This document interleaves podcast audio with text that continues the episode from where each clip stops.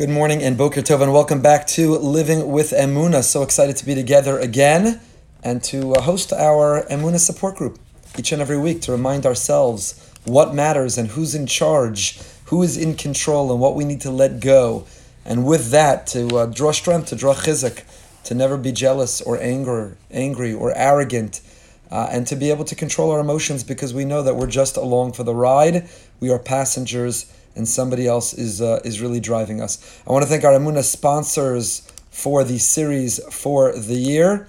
Uh, Dr. Zavi and Bella Morgan, in memory of Rabbi Dr. Brian Galbert, and in memory of her mother, Dr. Ellen Chanzer. Thank you so much for your generosity. Thank you so much for your sponsorship. Uh, we deeply appreciate it. And a reminder that any particular class can be sponsored as well. Please be in touch with Lee at brsonline.org, Lee at brsonline.org and she will be happy to arrange that sponsorship. Okay, we're going to start a new limud, a new learning, which I'm very, very excited about. Um, it's a, a, new sefer that I got, and I'm really, really excited to share with you because um, it's really inspiring to me. Uh, hold on one second. I'm just trying to find the technology end of this. Uh, there it is. One second. And okay. Yeah, we're good now. The name of the sefer is uh, Biyam Darkecha, Darche Avoda Lamaisa. It's a sefer on character growth, a sefer on self improvement, a sefer on um, recalibrating the priorities of our lives and who we are and who we want to be. It's in Hebrew, it's not in English. Here is the sefer. Um, and the author, it's not an author, it's really a record of the teachings and the inspiration by Rav Yitzchak Meir Morgenstern otherwise known as Rav Itcha Meir Morgenstern, who was a Gerach Chassid in Eretz Yisrael. He um, comes from, I believe he comes from England, but he made Aliyah, he lives in Eretz Yisrael. He's a Rosh Yeshiva of Toras Chacham in Eretz Yisrael. He's a Makubal and a great Talmid Chacham and a Gerach Chassid with very deep, penetrating insight and very elevating and enriching thoughts. And he has a wonderful, wonderful Sefer. And it's not the usual um, book that tells us the path of character growth. It's not the usual qualities that we often hear about. Uh, it's some unusual ones. So, for example, Darche Avoda. I'll just share with you from the table of contents what he considers to be the path of avoda, of self improvement. He talks about Avas Yisrael, how to love all Jews. Achila, how to eat like a Jew. He has a whole parak, a whole chapter on sleep. What does the Torah say about sleep? How do we value sleep? How important is sleep? How much sleep? What role does sleep have in our relationship with Hashem? Kedusha, holiness, simcha, joy, taiva, desire, Torah, tefillah, tshuva, bittel, gaiva. He has a whole series of, of topics, really, really uh, wonderful. And uh, I don't know, we're going to learn the whole Sefer, but he has a parak, he has a chapter on dvekas. He has a chapter on a quality that we've spoken a fair amount about, which is dvekas, how to attach ourselves to Hashem. The root of the word dvekas is devek. Devek means glue. The Meshech Chochma Rameir Simcha Dvinsk, we shared many, many times, says that dvekas means Stick with God like glue. Stick with God. Stick with Him and know that everything is going to be okay. That is the quality, that is the attribute of of Dvekas. So you don't have the text in front of you. You can buy it online, um, but I'm going to share it and read it and translate it slowly, and hopefully we'll all gain together. Dvekas, Hamida Shalev Kol Yehudim Mishtokek Eleha. This is a quality the heart of every Jew aspires and leans towards. The Evan Hapina Lachol Avoda Amitis. This is the cornerstone of any real effort or desire to draw close to God, any real effort to be a living, vibrant, enthusiastic, dynamic, animated Jew has to include dvekas. It includes simcha. You have to be joyful. You have to be happy. You have to have a smile. But you also have to cling to God. You have to attach yourself to Him. You have to see Him and feel Him in our lives. This is the foundation of a true life, of really living. There are people who are sleepwalking through life. There are people who are dead even while they are alive. They're asleep even while they are awake. They are numb to their own reality, to their own lives, to their own relationship, to everything that's happening and everything that they're trying to do to others. How does one really achieve life? How do you come to life? How are you alive? Dvekas. Clinging, attaching yourself to God, feeling His presence all around. Not just stumbling through life, not just trying to figure our way through life, but rather feeling that there is a navigator, that there is a guide, that there is a pilot, knowing that there is a source, knowing that there's a source of support, knowing that there's a place of accountability, feeling Hashem's presence each and every day in our lives, and knowing that we are accountable to Him, and attaching ourselves. Not just that He's a policeman or a supervisor, not just that we're being trailed or followed, not that He is surveying us, but rather He's not policing us, dvekas. He is there as an extraordinary sort, source of support for us. Just attach ourselves to Him. Stick with Him. That is the source, the core to really living. And he writes here in the footnote on those words, Hi hayisod l'chaim amitiyim. This is the foundation of what it means to truly be alive. He says the following, Yeshno inyan hakoyev laharbe b'nei aliyah. You know, there's something which is very frustrating and it's difficult to b'nei aliyah. What are b'nei aliyah? B'nei aliyah means the community of people who are striving to be better. Now you'll say, who doesn't want to be better? And the answer is most people. Just look around. Most people in life are complacent, they're apathetic, they're indifferent, they're happy go lucky, they're satisfied with who they are and what their lives are about. They're simply being carried by the momentum of life. Each and every day, the day ends, they don't even remember its beginning, and the week blends into the month, blends into the years, and you can fast forward several years, and most people their marriage is what their marriage is, and professionally they're stuck wherever they're stuck. And in their spirituality or in how they take care of themselves, it is what it is. They are who they are. And most people, things don't change, they don't grow or improve. There's simply a, a traction, a momentum that carries them through life.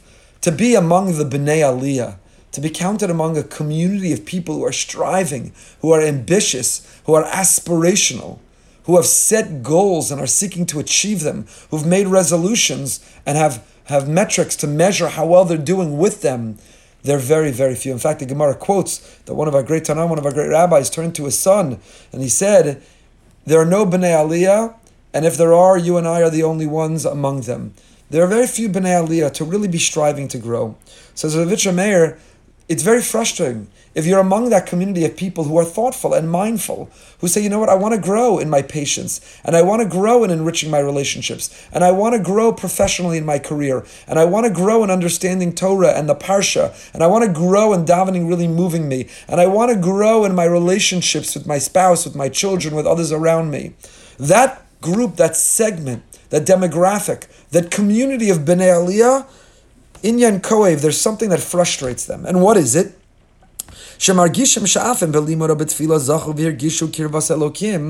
That even when I'm sitting and learning, or even when I'm davening, I feel the presence of the Almighty. I feel that He's over my shoulder. I feel that He's in the room. I feel that He's on the other side of the chavrus. I feel that He's listening in my davening. And even if during a davening, even if there's an amazing chazan and you're listening to a beautiful tefillah and the song and the melody is moving you and you're clapping and it's amazing and you're being lifted or you learn something that touches you in a very deep place, in a very deep way. However, for many people afterwards, what happens? You got to close the sefer, you close the siddur, you leave the shul, the beis medrash, and you have to enter a world of inyane olam. The world of inyane olam is work. I have to go shopping. I have to cook. I have to change diapers. I have to drive carpool. I have to review documents. I have to pay bills. I have to take out the garbage. Binyane ha'olam. Where is God on garbage day? Where is God in the supermarket? Where is God reviewing, reviewing and filing papers? Where is God in the Inyane Olam? Hey margishim nefela gedola yodim lasas. So even among the Bnei Aliyah, and my dearest friends, I have to include you. If you're watching this right now, and if you're part of our Living with Emuna each and every week, then hopefully you're among, we are among the Bnei Aliyah. We're not complacent, we're not apathetic, we're not indifferent, but we are regularly striving to improve, to become better. We are among the Bnei Aliyah. And I identify with what he describes. In the Shir, in the davening, at the Kumzitz, in the Hizbodidus, psh, wah, transformed, feel the presence of Hashem, alive, excited, awake. And then you go to life and you forget he's in the room and you forget he's in our life and we forget his role that we lean on him and turn to him and that he's responsible and deserves the credit. We can so easily forget. And we're brought down and we can grow depressed or despondent. Tzarech ladas says Ravitcha Meir, you have to know she'avodas ha'yachida latzliach shelo lipol that the answer and the antidote is this quality that we're going to spend the next few weeks, maybe longer, learning, discussing, and most importantly, practicing and putting into practice. Dvekas. If we want to bring him with us, then we've got to attach ourselves to him. Devek, glue. You know, if something gets stuck to the bottom of your foot, then it's not only with you in that room, but when you is the worst analogy ever, just thought of on the spot. But when you walk out of the room, it follows you out until someone tells you you have something stuck in the bottom of your foot and you look like an idiot. Lahavdil, in great contrast and completing this worst metaphor of all time, if when we're in the room with Hashem, we make the effort to stick to Him, we apply some glue, we staple ourselves to Him, then when we walk out of that room and we go to the supermarket, the gym, when we go to work, when we go to drive carpool, when we go to the Inyanei Ha'olam, when we go to take the garbage to the edge of the driveway, when we go to do whatever we're going to do, that is not among the spiritual lofty, but is among the mundane. But if we bothered when we were with him to attach ourselves, to glue ourselves, to staple ourselves, then he comes with us. And therefore, it is the most important part of the formula, the antidote. This is the most important quality, says Ravitcha Meir, to be able to not feel the drop and to not feel that down and to not feel that um, and to not feel that when we walk out of the room where God was there, now we're at work, now we're at home, now we're choosing what to watch, now we're choosing what to entertain ourselves with, and there's no more spirituality, no more loftiness, no more God, and that neshama, the soul in us, no longer feels alive. We've developed through the years, and we all know this to be true, it's the foundation of our Judaism, that we're made up of two parts simultaneously. It was last week's Parsha, Bereshis, it's part of the creation, the beginning of the whole Torah. We are, on the one hand, human beings, we're, we're animals, we're physical beings, we're material beings. Like animals, we have instinct. And like animals, we have intuition. And like animals, we have desire and appetite and temptation.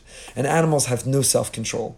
An animal wants to eat, it doesn't care whether it belongs to that animal or someone else. An animal wants intimacy, an animal wants to defecate. Whatever, whatever physical impulse the animal feels, the animal gives into that impulse at that moment because that's what it means to be an animal. To eat like an animal, to live like an animal, to be in a pigsty, it's what it means to be an animal. But we were endowed also with a tzelem mamish. We also were endowed, God says, I've breathed the power of discipline, of sovereignty, of self control. I've given you the ability to not only have a self awareness, but I've given you the ability to regulate yourself. I've given you the ability to not give in to that pull of impulse, of compulsiveness, of indulgence, of appetite. You have the ability to be discerning and disciplined and say, what's good for me, what's bad for me. What right now, what at a later time, what with this person and nobody else. To apply and satisfy all those appetites, but in the appropriate place with the appropriate person at the appropriate time. So we have a body, a goof, and we also have a neshama. And which is the real us? So many or most of us are used to saying, I'm a body and I have a soul. But it's really the opposite. I am a soul that happens to be housed in this body. And it's housed in this body for a finite period of time. And we confuse who we are because what we look in the mirror, who we pamper, who we feed, who we experience pleasure with, we think that's us. But that body is temporary. That body is finite. That body is only housing the soul as an instrument and vehicle for the soul to make choices. So, what makes our soul feel alive? When is the last time that you were in touch with your soul? How do you measure the health of your soul? Your body, you know how to measure. You get on the scale. You may not like what it tells you right after Yontif, but if you get on the scale, it tells you how you're doing. If you get your blood pressure or take your A1C and you know what your sugars are or your cholesterol, you know how you're doing. We have metrics and measures to physically know how we are doing and try to regulate ourselves, exercise, eating, and if necessary, medications in order to take care of and protect our physical well being, our physical bodies. But what do you use to measure your soul? How is your soul? How is your soul? When you see a friend or you talk on the phone or you connect with someone, you say, How are you doing? What are you talking about? How is your body? How is what's your blood pressure? What's your cholesterol? What's your A1C? How's your pulse rate? Are you asking how is your body? Or how is your soul? And the soul is not just the heart, it's not just the realm of emotions and relationships. The soul is something so much deeper. The soul is the peace of God in us. The soul is that place that we know that is immortal, that existed since the beginning of creation, the beginning of time, and that will exist forever, and ultimately will be extracted from the body, will ascend back on high, and will reconnect to God. So, what are the things that nourish that soul? You know, when the soul feels alive, have you ever witnessed a magnificent sunset, been present at the birth of a child? This is a woman's shiur, so if you were at the birth of a child, you were probably present. Have you ever seen something that seemed coincidental or miraculous and came together to being? Have you been to the Swiss Alps or the Grand Canyon or to Glacier National Park? Or I'm happy to say Yocheved and I will be leading a trip this summer to Jackson Hole, Wyoming. Hopefully you can join us.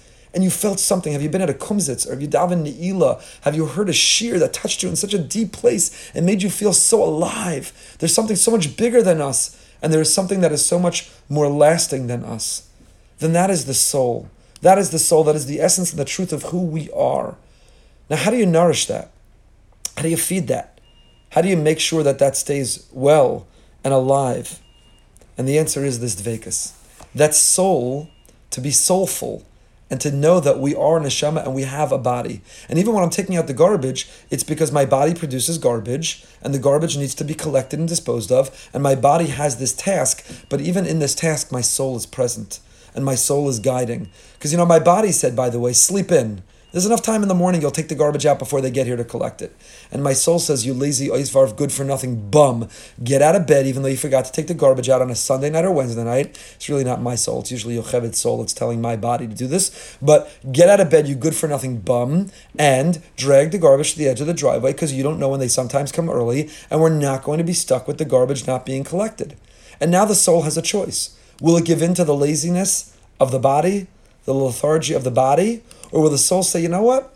I'm greater, I'm stronger, I'm disciplined, I'm jumping out of bed because I'm in control, I'm sovereign, I determine my own destiny, even on something as mundane as taking out the garbage, which is because of the physical need that I have. So, in every which way, with every morsel of food that we eat, with what time and how we jump out of bed, with our punctuality and attitude towards time, and whether we're being disciplined when we take the garbage to the edge of the curb. It is our soul competing with our body. And what nourishes the soul, and how do we how do we experience the pleasures of being alive, of the soul being alive, even when we're not in a soulful environment, namely the Siddur Open, or Ne'ilah, or the Grand Canyon, or the sunset, or the birth of a child, or the learning of Torah. So the answer is we have to know that we are a soul that has a body, even when we are in the place of Inyane Ha'olam, even at the supermarket, in the gym, and at work, and in carpool, and in changing a diaper. And how do we do that? Dvekas. When we attach ourselves to Hashem, which is the, the power source of the soul. The soul needs to plug in and draw power from somewhere. And where do we draw it from? The source of the soul, which is Kadosh Baruch, which is the Almighty Himself. So we draw that power when we plug in, and we remain plugged in all day and everywhere we go when we practice dvekas. So he writes, we're just concluding this footnote. Amitus.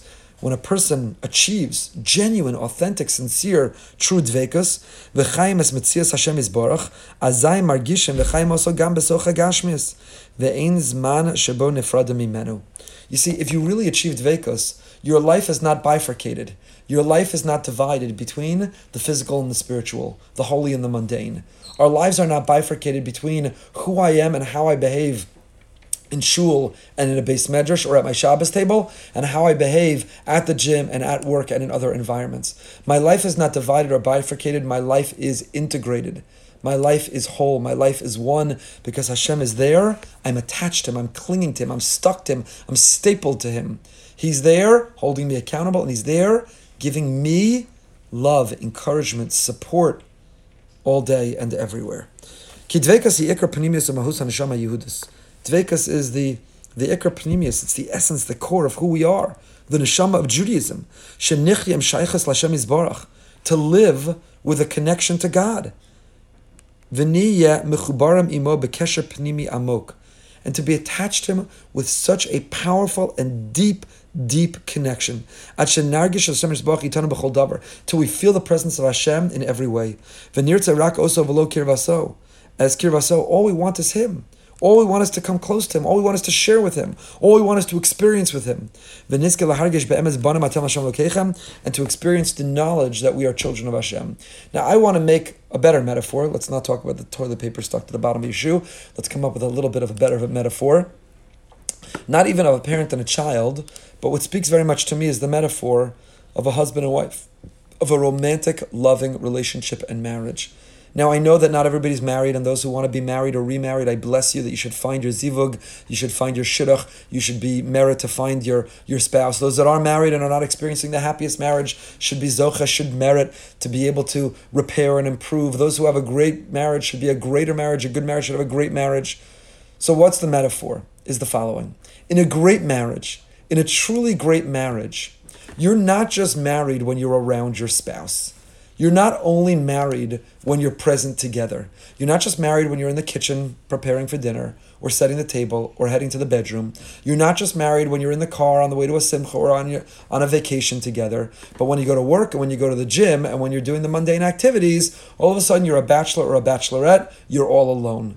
That status and that identity of being married is permanent, is consistent, is constant. It comes with you everywhere that you go. It is part of the core identity of who you are.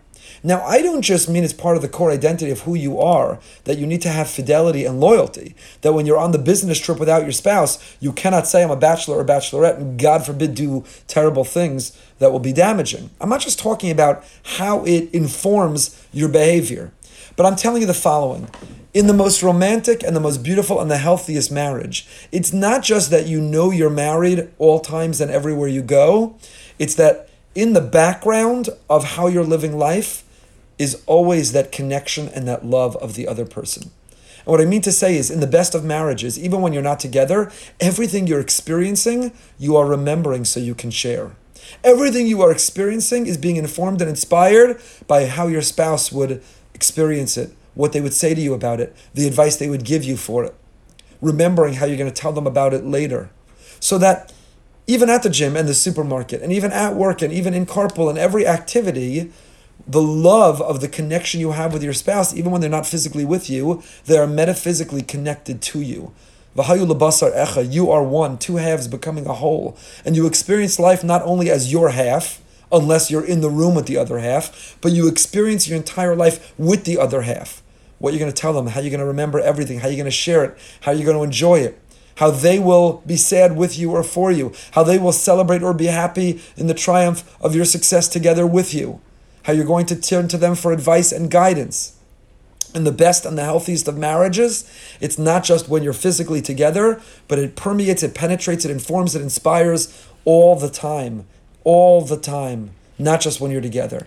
There's an awareness that you're married all the time and that which we can achieve in the healthiest marriage, and we should all be zocha to have such a marriage. That 24 hours a day, seven days a week, 365 days a year, in that beautiful marriage that we have, we cannot wait to be together again. We cannot wait to share. We cannot wait to be able to confide. We cannot wait to draw strength. We cannot wait to get advice. We cannot wait to experience emotionally intertwined and integrated everything together, two halves becoming a whole, living together as one, not just when we're physically together, but emotionally and metaphysically, we are always together.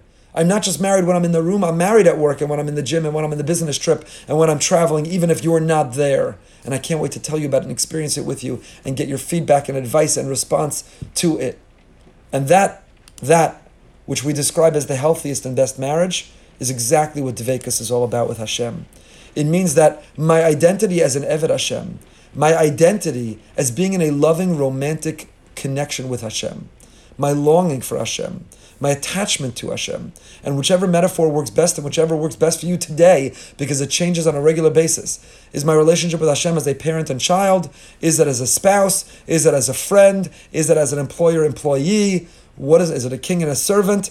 We have all of these metaphors and all these paradigms for a relationship with Hashem, and whichever one is working best for me and working best for me today is okay. But it means that that metaphor I'm connecting with today, that paradigm I'm tapping into today, is not just when I'm in shul, it's not just when I'm in the base it's not just when the chumash or the siddur are open. It's at work, and I have an ethical dilemma in business. It's my conduct. It's how I speak. It's how I think. It's where I go. It's what I do. It's in every arena, in every aspect, in every venue of my life. I'm married to Hashem. My core identity as an Eved Hashem. I never literally or figuratively take off my yarmulke. I am forever aware of His presence and connected with Him. I can't wait to confide and to share and to tell Him and to draw strength from Him and to get guidance and wisdom from Him. I can't wait to experience it all with him because it's who I am. He is part of me and I am part of him, and we are incredibly attached together. Yehudim shalibim er, and so many Jews whose hearts are awake, shoalim, they ask. How do I get to that? Because you know what happens? As soon as I turn on Netflix, I forget that there's God, and I forget that I am His servant. I just choose what draws my attention to it. And as soon as I go to work and I have to negotiate a business deal, and as soon as I go to the supermarket, or as soon as I have to drive carpool or change a diaper or drag the garbage to the edge of the curb, I forget He's there. Because it's hard to see God, and frankly, we're trained to not want to see God in the garbage or at the diaper station or sometimes at work. So, how do I achieve that? That it's part of my core identity and it defines who I am and not in some punitive way, in some accountable, restraining, constrictive way, but some liberating way, some enriching way, some elevating way that I always know He's there and I always know He's with me. How do I get to that? וכמוכן הרבה שכן זוכם להרבה דבקוס, רוצים להגביר להגדל איש הדבקוס, מבקשים את הדרך לזקוס, לשביסי השם לנגדי סמד. And others have achieved it, and they are familiar with it, and they know what that's like at times, but they want to increase the intensity. They want to turn up the volume, turn up the knob, turn up that feeling, which could be true in marriage, and it could be true in our marriage with Hashem, that I've experienced it, and I know it's there at some low level, but I want to make it even more bright, even louder, taking place in the background. How do I get there? Now, understand, my dearest friends, what's at stake, why this is worthwhile, why we need it, and why it's important. Because you'll say to me, well, what's the difference, this dvekas? As long as I'm ethical and moral at work and in the supermarket and in life, so God will be waiting for me at shul, will be waiting for me in the beis medrash. What do I need him in my living room in my bedroom and my kitchen, in my car and on the plane and in the business trip? What does he need to be there? So the answer is he's there whether you recognize him or not. But I'll tell you why you want him there. Because your life will change radically for the better when you welcome him there and when you see him there. And why will it change radically for the better? For all the reasons that we have learned and studied and tried to practice for the last several years. Because you will get less angry. Because you'll realize when you're frustrated that your anger comes from your ego and true, this person or that thing didn't work out the way we drew it up, but so be it. I'm not always in charge and I'm not in control and I can't micromanage everything around me. And hey, God, who's standing right next to me when that thing disappointed me, what was the plan and why did that happen and why'd you make it work this way? And here's how I'd like the outcome. Can I turn to you and ask you to do it differently? But I'm not getting bent out of shape. You know why? Because you are my superior. You are omnipotent, infinite, the source of all. And there's a reason that it's happening in this way. So I may get frustrated, I may be disappointed, but I'm not going to be angry when we're tempted to feel envious or jealous of what someone else has or something else going on. Say, hey, God, you know what? I have what I need, and you're in this room providing for me, and therefore I'm not going to be angry or envious or jealous of anyone else. We're able to regulate and control our emotions. We're able to not even be tempted or feel those compulsive feelings if we're attached to Hashem, if we have that dvekas. We know He's there. We know He's there. We know He's in charge. We know He's in control. We know everything is for a reason and for a purpose. And therefore, we're able to avoid those feelings, those feelings that are most negative and those feelings that are most destructive. So that's our mission, that's our goal. I'm reading so far, by the way. All we've done is the introduction to the chapter on Dvekas. Rav Yitzchak Meir Morgenstern, Rav Itcha Meir Morgenstern, in this beautiful, beautiful new sefer that I really recommend, Biyam Darkecha, Darche Avodah Lamaisa. And he says, we're going to open the gates a little bit. We just want to open the window a crack to look into a life of what it would, what would it mean? What would it mean to be at the copier or the water cooler at work? What would it mean to be online at the supermarket? What would it mean to be working out at the gym? What would it mean to be in my kitchen trying to give breakfast to my kids or getting them in the car to school? And what would it mean to always be attached to God? How would that improve my life? How would that how would that help me with my anxiety and my worry and my fear? How would it help me with my anger and my envy? How would it help me with my not only physical well being, my spiritual well being? How would it help me with nourishing my soul? To walk and take steps after our matriarchs and patriarchs and teachers, who attached and clung to God with all their hearts. As King David said, My heart desires, my heart clings to you, my soul, davka nafshi. Davka nafshi acharecha. My soul clings after you. How would our lives be different if we see him everywhere and we look for him everywhere and therefore we keep our calm and cool and we are collect no matter what's happening? Okay, started pouring and we were in the middle of doing X, Y, or Z and we got drenched. That was the way it was meant to be. That's what's supposed to happen. That's how it was supposed to turn out. Weiter. What's next? Let's keep going on. How would our lives improve and how would it be different?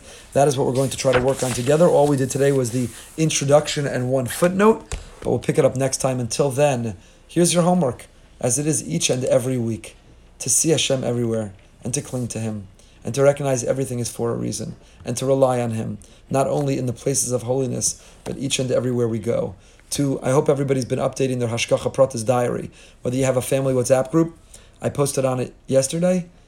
When did I do that funeral? Monday, I did a funeral. 97% chance of rain in Miami at the graveside funeral that I did. So I was prepared to get drenched. I was prepared to absolutely get poured on. We've had a, in the week of Parshas Noach, of course, it's going to rain a lot. So we've had terrible mabul. It's been pouring.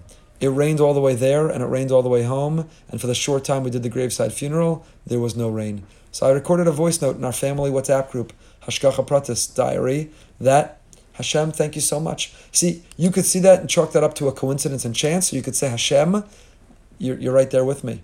You're right there next to me. Do we see him in our lives in the seeming coincidence and chance? Do we thank him? Do we appreciate him? Do we do we nourish the relationship with appreciation, which is uh, critical to every healthy relationship? Okay, you know your homework. Go and do it. Until then, until next time, stay happy, stay healthy, stay holy. Nine o'clock tonight, we're going behind the bima with Judge Ruchie Freier a Hasidic woman, the first Hasidic judge, Criminal Court of New York, and the founder of Ezrat Nashim, a women's emergency uh, medical service. See you tonight, 9 o'clock. Until then, have a fantastic day.